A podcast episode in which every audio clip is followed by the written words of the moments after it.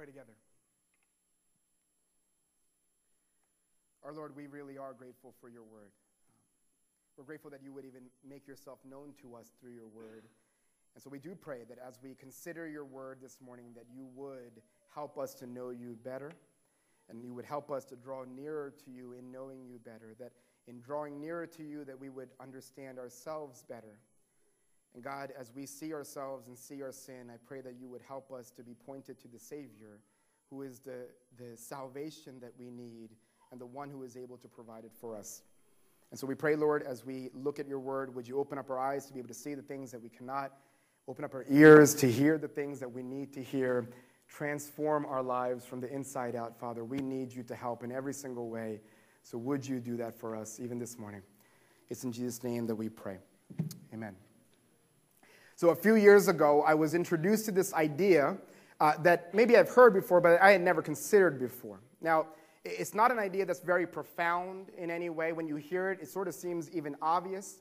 But the more and more that I started thinking about this idea, the more and more I realized how true it really is. And that idea is this that what we do, what we do stems from what we believe. What we do stems from what we believe. In other words, our actions stem from our beliefs, right? So what we do or what we don't do stem from what we believe and what we don't believe. And I mean in everything in life, right? Even like everyday things, like your car that you're driving right now. The car that you're driving right now stems from your beliefs, right? About what the purpose of a car is and, and what a car is supposed to do for you and so on and so forth. And so, even something like the car you chose to drive stems from what you believe about cars. Or maybe even more controversial things like uh, vaccination in kids, right? So, whether or not you vaccinate your kids or not, it stems from what you believe about vaccinations and, and how it affects your children, right? Everything in this world is not void of some sort of fundamental belief about that thing. Now, why is that important for us to know? Well, I think there's many reasons why it's important for us to know, but one in particular that I want us to look at this morning. That's this, right?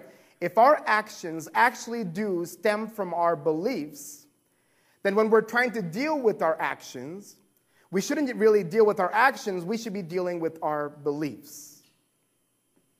Let me try to make that uh, more clear to you, right? So here's an example. My daughter, somewhere along the way, she's five years old, somewhere along the way, she became deathly afraid of dogs. I don't know what it is, but the moment that a dog comes up to her, she will literally just start screaming on the top of her lungs. Now, when she does that, I have sort of two ways that I can respond to my daughter's reaction to a dog, right? The first way that I can respond is by trying to deal with her actions. So, right? So when a dog comes up to her and she starts screaming, I can maybe take her and say, whoa, whoa, whoa, whoa, calm down, calm down, stop screaming, stop screaming, right? And we probably all have done that some sort of thing before, right? We're trying to tell them, you're screaming, you need to stop screaming. What are we doing? We're dealing with their actions, right? Another way that we can deal with it is trying to deal with their beliefs, right? So, say a dog comes up, right? What I can do is I can take Asha, I can turn her around, maybe protect her from the dog, and say, hey, listen, why are you scared? What are you scared about, right? Why? Because I'm trying to get from her what it is that's really freaking her out, right? And so when she tells me, listen, the dog's coming near me and is, is, sniffing me, I can say, no, no, no, no. Listen, the dog is sniffing you because he just wants to say hello. He's not trying to bite you. That's how he talks to you. And the hope is that as, he starts, as she starts hearing that and understanding what it is that she believes, maybe her beliefs will start to change so that her behavior will start to change, right? Because here's the thing there's nothing that Asha is doing that's just random, right? She's not just doing things kind of thoughtlessly or mindlessly. There's some level of belief behind everything that she does. And so if I really want to deal with her fear of dogs, what I need to be doing is dealing with her belief concerning dogs, not just her, her actions when she's near a dog. Does that make sense? Seems pretty logical, right? Well, I think that that truth is especially going to be helpful for us as we consider this passage of Scripture this morning. Because you see, this passage of Scripture deals with the topic of prayer, right? Now, if you're here this morning and you're a Christian, I imagine that at some point in your life you said something like, you know, praying is really difficult for me right? I kind of just struggle with prayer. I mean, it's such a common sentiment that I think it's the reason why we're so drawn to people who do well with prayer, right? When we meet somebody and they, we talk to them and say, you know what, I, prayer is something that I just do well at, I grow at, I'm growing at. And when we hear that, we're sort of drawn to them because we know what it looks like to struggle with prayer. Here's the thing when we do struggle with prayer, there's a number of ways that we try to respond. Like, so for some of us, when we struggle with prayer, we'll do something like we'll put a reminder on our cell phone, right? So that at some point throughout the day, an alarm will pop up and say, hey, you should pray now, right? And so what we'll do is we'll maybe pause at that moment and we'll take some time to pray. Or other people will do something like, you know, uh, an acronym will help you out, right? So some of us will think of something like ACTS. Have you guys heard that before? Like adoration, confession, thanksgiving, uh, supplication, right? So we'll think of something like that and we'll say, you know what? Uh, I struggle with prayer and this gives me some kind of structure when I pray. Or maybe other people will say, you know what? What I really need is accountability. So maybe for some of you in, in your soul care groups and these smaller groups that we gather at at Seven Mile Road, maybe you'll tell somebody and say, you know what? I really struggle with prayer. Would you ask me if I'm praying? Would you check up on me and see how I'm doing? You see, all of those things are really good things and could be really helpful to you, but you see what it's ultimately doing, right? It's dealing with your actions. You see, you're, you're primarily trying to get better at prayer by dealing with your behavior, but it's not at all addressing what you believe about prayer. Because here's the thing, right? And just like the case with my daughter and the dog, if you really want to deal with why it is that you struggle with prayer, you can't just deal with your action concerning prayer. What do you have to deal with? What? Your belief concerning prayer. You got to deal with what it is that you actually believe about prayer. And so that's our hope for this morning. We want to take a look at this passage in Colossians and we want to consider what does this have to do with us in terms of what we believe about prayer. If you're sitting here this morning and you struggle with prayer in any way, then I think it's good for us to consider this passage in Colossians. But I want to give you a fair warning, right? This passage won't give you strategies or any type of tips as to how to get better in your prayer life. No, instead, what we see in this passage is that this passage itself is a prayer. It's the prayer of a man named Paul, who is an apostle of Jesus and he's praying for this church that he loves uh, in this place called Colossae. And so, what I think what we'll do is when we look at this passage, I think it'll help us to see that in our prayer life, whether our prayer life is good or bad, it'll help us to see, see what it is that we actually believe, right? It'll help us to see that if your prayer life is good or bad, it stems from what you believe. And I want to say specifically, it stems from what you believe about God and about yourself. You see, your prayer life, whether good and bad, good or bad, it stems from what you believe about God and what you believe about yourself. And so, our game plan for this morning is, is to consider sort of four things. We want to consider the when, the what, the why, and the who concerning prayer. Because when you pray, and what you pray and why you pray and to whom you pray will reveal to you what it is that you believe about God and what it is that you believe about yourself. Make sense? So let's do that. So let's take a look at the passage this morning. We're going to start at verse 9. This is the first half of verse 9. This is what Paul says. He says, And so, from the day we heard, we have not ceased to pray for you. Okay, we'll take a look at just that part. Now, if we take a look at that first, those first two words, and so, those first two words could probably more literally be translated into, and for this reason. Okay? And so, what Paul's saying here is, and for this reason, from the day that we heard, we have not ceased to pray for you. And so, the question that we should be asking ourselves immediately is, for what reason? Right? What is this reason that Paul is talking about? Well, if you were here last week, you remember that Pastor Jay was here and he was telling us a little bit about this church of Colossae. He said that this is sort of a, a, a young church, a baby church, sort of like our church, just a, a few years off the ground, right? And that it was a church that Paul himself didn't plant, right? What we read in scripture is that Paul was going all over the place and planting or starting churches. Well, this church wasn't a church that he actually planted himself. Instead, a man named Epaphras was the one who planted this church. Well, I think what was going on here is Epaphras is telling Paul sort of a report of what's going on at Colossae. They're talking to each other and they're informing each other about what's going on, and he's giving them a report of what life has been like at Colossae. And so, what we heard about Colossae last week was that it was known for a bunch of different things. First, it was known for its faith in Christ, right? We said that the church of Colossae was known for its faith in Christ. The second thing was that they were known for their love for one another. The third thing was that they were known for their hope in heaven, right? In other words, this was a, a healthy, wonderful church, right? Not a perfect church by any means, but a church that's in a good season of life. And that's why this first statement by Paul here is so fascinating. Listen to what he's saying. He's saying, For this reason, from the day we heard, we have not ceased to pray from you, pray for you. So Paul hears this wonderful report from Epaphras about Colossae, and from day one, he doesn't stop praying for them. Think about that for a moment. Now, if you're here and you're a Christian, maybe you'll understand what I'm about to say, right? Uh, you know, when we get together to pray sometimes, we'll uh, sometimes use language like this. We'll say, you know what, hey, I just want to pray about something. I actually have one prayer request and one praise, right? You guys know what I'm talking about, right? So, praise, uh, prayer request is something that you need in life, and so you're asking, hey, would you pray for this for me?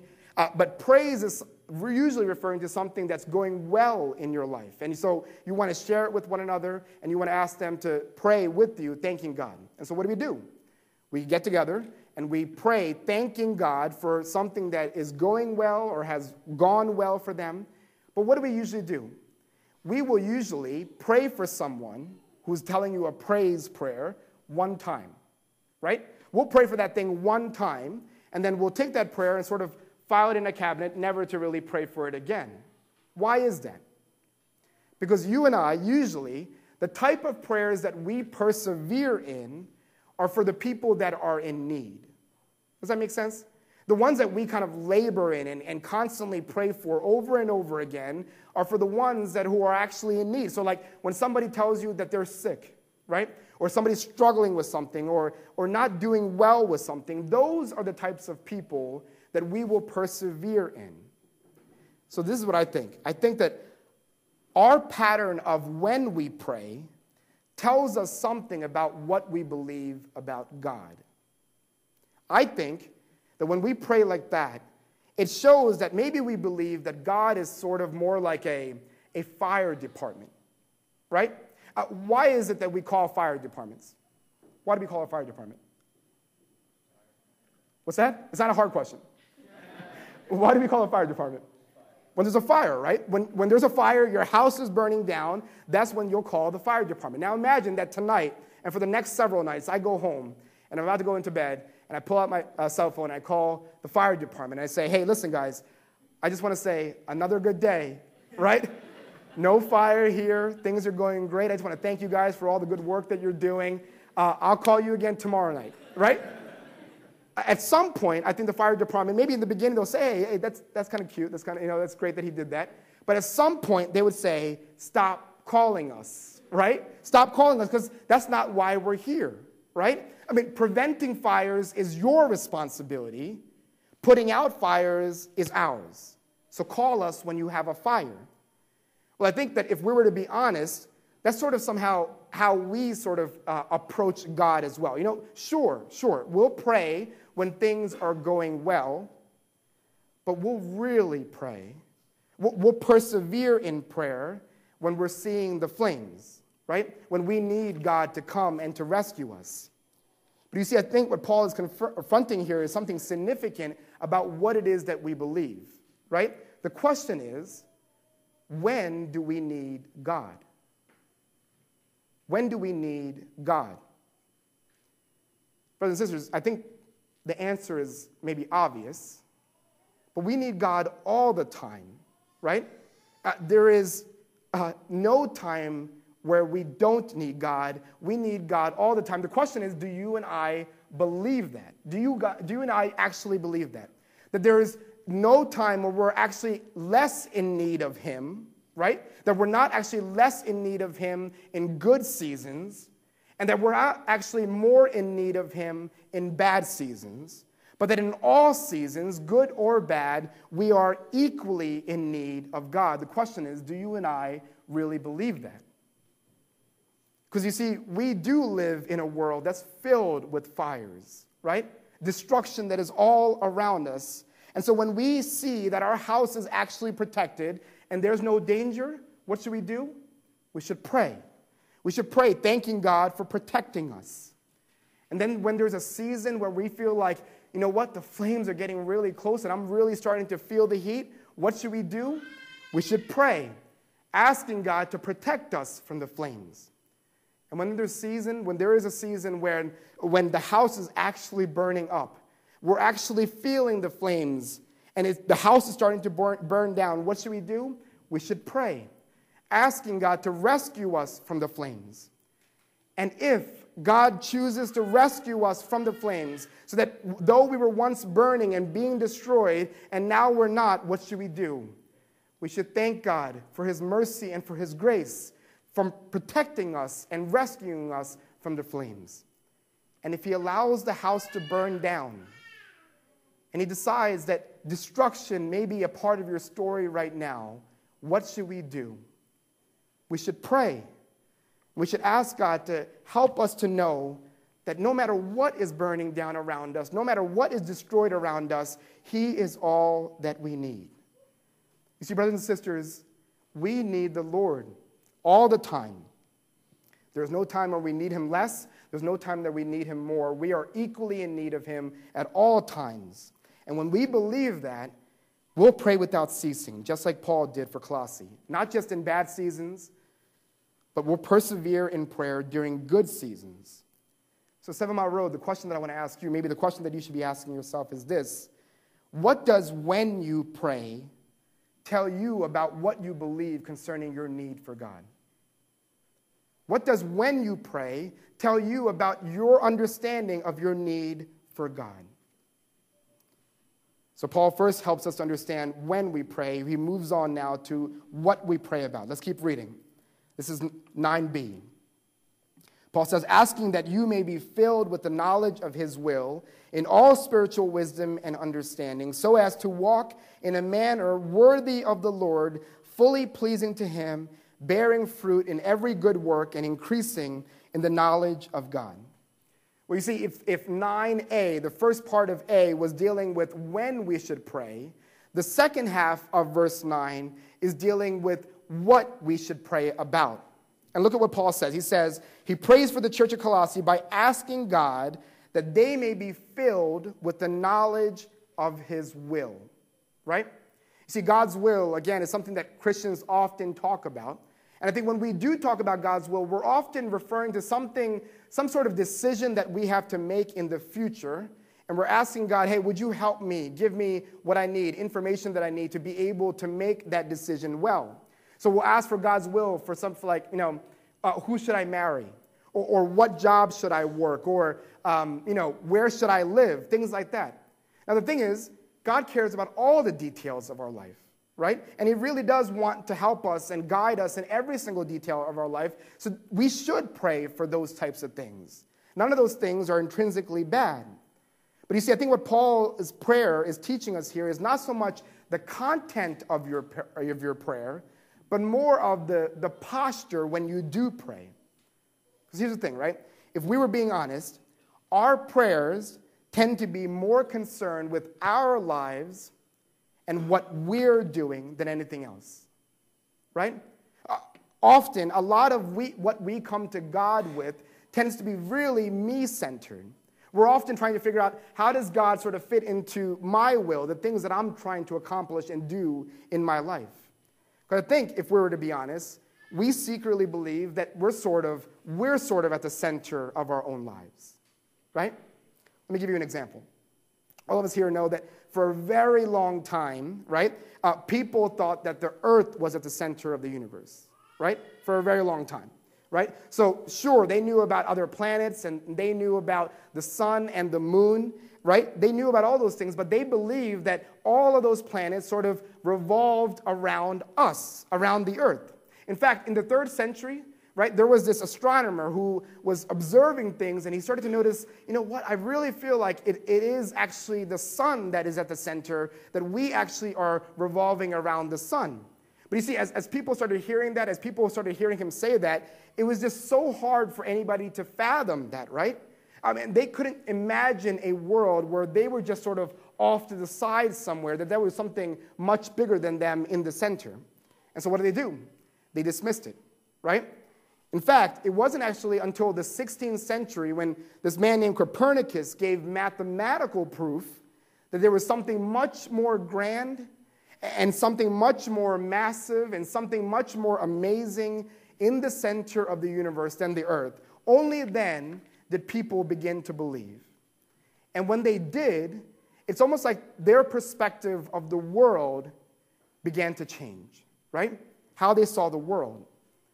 Well, you see, I think that we can sort of be like third century folks, right? I mean, we know Jesus, we know that he's important, but I think if we were to be honest, we still tend to believe that the world revolves around us. I think Paul's prayer here helps us to put things into perspective. In fact, when we go down about six verses, Paul starts saying this, these glorious statements about Christ, right? When you read it, he starts saying stuff like, you know what? Everything in this world was created by Jesus. And everything in this world was created through Jesus. And everything in this world was created for Jesus. Everything exists for him.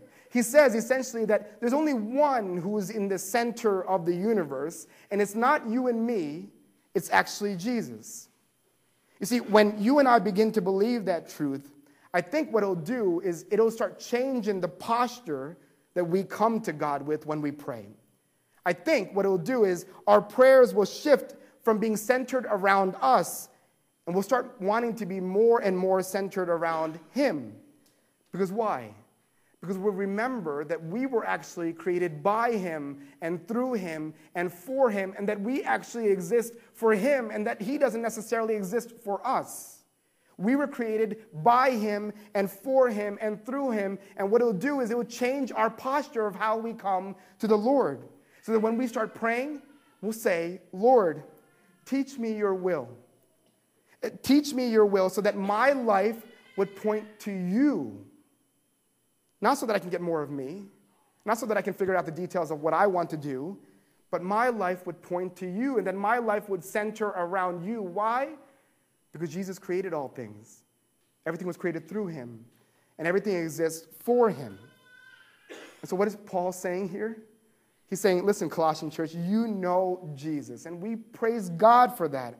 But my prayer for you is this that you would continually be filled with the knowledge of his will. And what is God's will? That you would believe that Jesus is central in all things. And that because that is true, that you would desire for your life to be shaped around His. That every plan, every thought, every decision, that things like who you should marry and where you should work and, and where you should live, everything that you pray about, all of it would be shaped by the glorious truth of the centrality of Christ. And look at what Paul says happens when you begin believing this truth that Jesus is central to all things. He says, You'll start walking in a manner worthy of the Lord fully pleasing to Him, bearing fruit in every good work and increasing in the knowledge of God. Now, I think there's a lot that we could say about those verses, but I just want to remind us of one thing. I think what it does is that it re emphasizes for us that God's will isn't just about getting necessary information so that we can make important decisions. No, instead, God's will points you to a person. God's will points you to a person, not just information. It points you to Jesus Christ. Look again at verse 9 and 10. You see, knowing God's will will lead you to know Jesus more deeply. Knowing Jesus more deeply will lead you to want to please Him, not yourself. Wanting to please Him will lead you to bear fruit through obeying Him so that people will be drawn to Him. And as you bear fruit through obedience, you will continually grow in your knowledge of Him. You grow stronger to Him by wanting to be all about Him. So, Seven Mile Road, what you believe about God will determine what you pray for. And Paul is saying this regardless of what it is that you're praying for, this is what you need to believe that Jesus is at the center of the universe and not you. And so, God's will for our life is that our life would center around His life. So, Seven Mile Road, the question that maybe you need to be asking yourself is this What do your prayers tell you about who's at the center of the universe? The way that you pray, what you pray about, the posture in your prayer. What does it tell you about who is at the center of the universe? So now we move from what to the question of why, and we'll look at verse 11. Paul says this May you be strengthened with all power according to his glorious might for all endurance and patience with joy. What's Paul saying here? I think he's saying this. You see, as you and I attempt to try to live according to God's will, we'll take a few different approaches in trying to do that, right? Well, one pastor explained it this way, and I think it was really helpful for me to be able to understand this better. He said this He said, For some of us, as we seek to try to live according to God's will, it's sort of like, for some of us, it's like being in a rowboat in the middle of an ocean, right? So if we're in a rowboat in the middle, middle of the ocean, at that point, you are rowing and you are rowing and you keep on rowing, and it's all about your effort, right? You'll put all the strength that you possibly have into rowing this boat. You will row for as long as you can, as far as hard as you can. And at some point, maybe you'll make some progress, maybe you don't. But before long, you're exhausted and overwhelmed, and it ultimately takes you nowhere.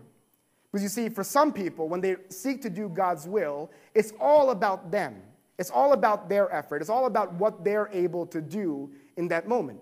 So for some people, it's like rowing a rowboat in the middle of the ocean. But he says, for other people, it's sort of like being in a raft in the middle of the ocean, right? So if you're in a raft in the middle of the ocean, some people kind of take it like this I'm trying to do God's will. I'm in a raft in the middle of the ocean. Basically, I'm going to let this water sort of dictate where I go, or I hope that the wind blows hard enough, right, that it maybe made me take me to where I'm looking to go. But they're sort of just chilling, right? They're just in the boat. They're not doing anything. They want to do God's will, but they're hoping that God will do something for them to, God, to accomplish God's will, right? It's sort of the opposite of the rowboat analogy, right? The rowboat is all about you. You're working hard, you're pumping, trying to make this boat move to get you to where God wants you to be. And in the raft, you're saying, God has a will for me, and He'll accomplish it. So I'm just going to sit back and let it happen. Right? And we're saying neither of those examples is what it's like. But you see, in, in fact, living according to God's will is actually more like uh, being in a sailboat, right? Now, I've never been in a sailboat before, but I have YouTube and Google, right? And so I looked it up to see what does it take to, to uh, sail a boat.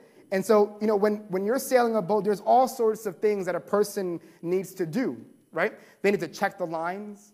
They need to figure out the, the direction of the wind, where it's coming from.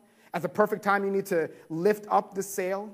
You need to kind of direct the, uh, the boat by steering it. There's tons of work and knowledge that's needed to be able to use a sailboat. And yet, if there is no wind, none of it matters, right? You're not going anywhere. I mean, you could work as hard as you want and know as much as you know about the boat, but at the end of the day, it doesn't matter because you are dependent on that wind. It's not just your work, it's the power of this invisible, uncontrollable wind that you are depending on. And I think that's what Paul is trying to teach here. You see, it's not just enough for us to know God's will, you need to live according to it.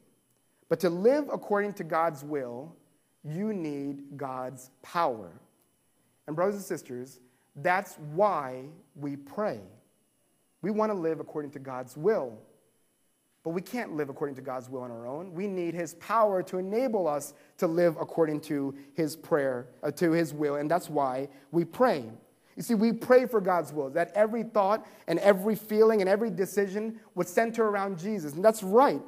But what we do know is that we live in a world where our own sins, right, are, are, are raging against us. There's the temptations of the world, the opposition of the world. There's the enemy who's seeking to destroy us. So that no matter how much you want to live according to God's will, you, it's made you incapable of doing that on your own. Instead, you're utterly in need of God's strength, His power.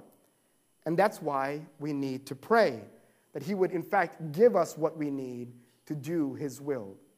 Because here's the thing Do you know what that power is like? Listen to what Paul says and how he describes this power. This is Ephesians chapter 1. He says, That you may know what is the immeasurable greatness of his power toward us who believe, according to the working of his great might that he worked in Christ when he raised him from the dead. Hear that, right? Paul's saying that the same power that God used to raise Christ Jesus from the dead is the one that he gives to us who believe. Resurrection power. Uh, consider that for a moment, right?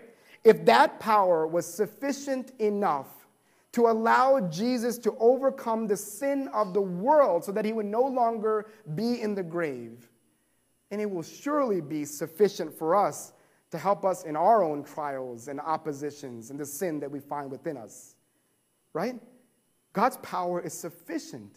It's the same power that raised Christ Jesus from the dead. He gives to you so that when you desire to do God's will, why would you do it on your own? God's power is available to you. Wonderful power. In fact, Paul says that this power is so complete and unlimited that it will help you to have endurance and patience, right? So these two words are sort of similar, right? But the, the distinction between the, uh, the, the two words is notable. You see, the word endurance here refers to the type of strength that you need to be able to get up under and carry the weight that you're going through, right? So when you're going through a struggle, he gives you endurance, saying, no matter how difficult what you're going through is, my power is sufficient so that you can get up under that, that weight and carry it. But you see, the word patience here is dealing with something different. Whereas endurance is talking about the intensity of that, uh, that that struggle that you're going through. Patience is saying, no matter how long you go under or how long it takes for you to deal with this struggle, I will give you what you need. My power is sufficient. So, in other words, whereas endurance deals with the intensity of your struggle, patience deals with the longevity of your struggle. And what Paul's saying here is this that the resurrection power of God will help you to deal in both ways. No matter how heavy it is, or no matter how long it takes, his resurrection power is sufficient for you. And so, brothers and sisters, that's why we need to pray. Because in order for us to live according to God's will, we need help. You're called to obey, but you can't obey on our own. But thankfully, God has given us his resurrection power to help us Fight against the sin and the trial and the opposition and the enemy who seeks to destroy. And his power will help you to endure with patience. And so, what that means is that if you're sitting here this morning and you're trying to seek out God's will for a broken marriage, I would encourage you to pray for resurrection power because you can't do it on your own. What that means is that if you're sitting here this morning and you're struggling with an addiction, whatever that might be, and you're seeking for God's will, I want to encourage you to pray for resurrection power because you can't do it on your own. And what that means is that if you're sitting here this morning and you're trying to figure out how to parent a child or what to do with the singleness in your life that you're struggling with, what God is saying is pray for resurrection power because you can't do it on your own. Mile Road, the way that you seek to live out God's will, does it show you that you're sort of on a rowboat in the ocean? Or maybe you're on a raft in the ocean? Or does it say that you're on a sail in the ocean? That you're seeking to be obedient? You're knowing what you need to know, you're trying to do what you need to do, but ultimately you say, I can't do any of this on my own. I need resurrection power to do it for me. Brothers and sisters, that's why we pray, because we need resurrection power. You know, as we wrap up, I think it's wonderful for us to consider how Paul ends this section. Listen to verse 12. This is what he says. He says, Giving thanks to the Father, who has qualified you to share in the inheritance of the saints in light. You know, maybe there's nothing greater that we need to consider or to believe about prayer than who it is that we're praying to.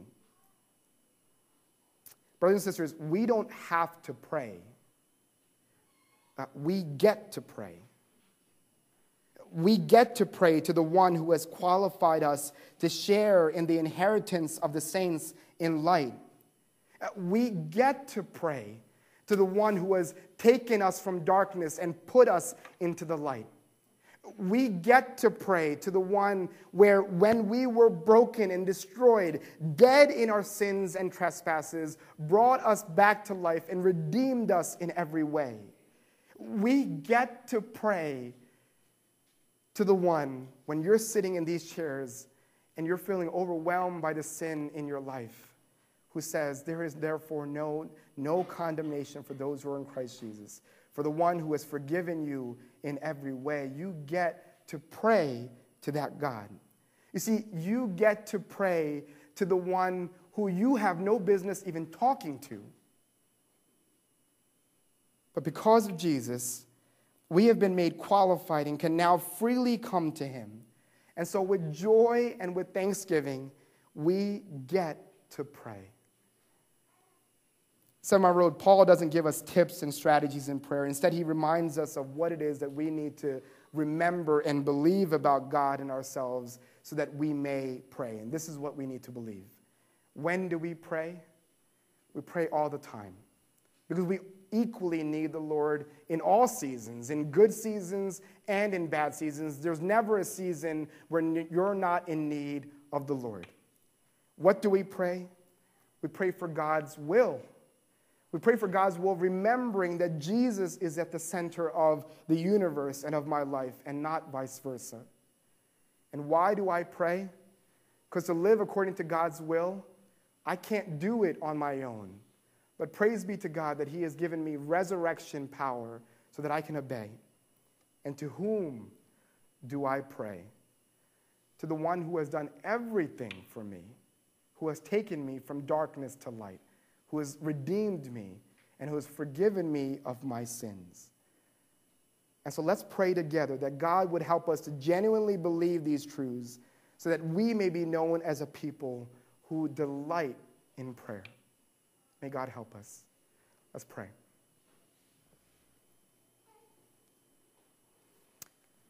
Our Lord, we, we really are grateful that you allow us to come to you. We're grateful that you care for our needs. Who are we that you should even care? But you do. And you provide for us in every single way, and you invite us to come. Help us to believe that we are equally in need of you at all times and in all seasons. Help us to know that, that we can't do these things on our own, but rather we need resurrection power to be able to accomplish your will. And help us to know that your will is what's best for us. It is right for us to believe and to live according to the truth that Jesus is central to the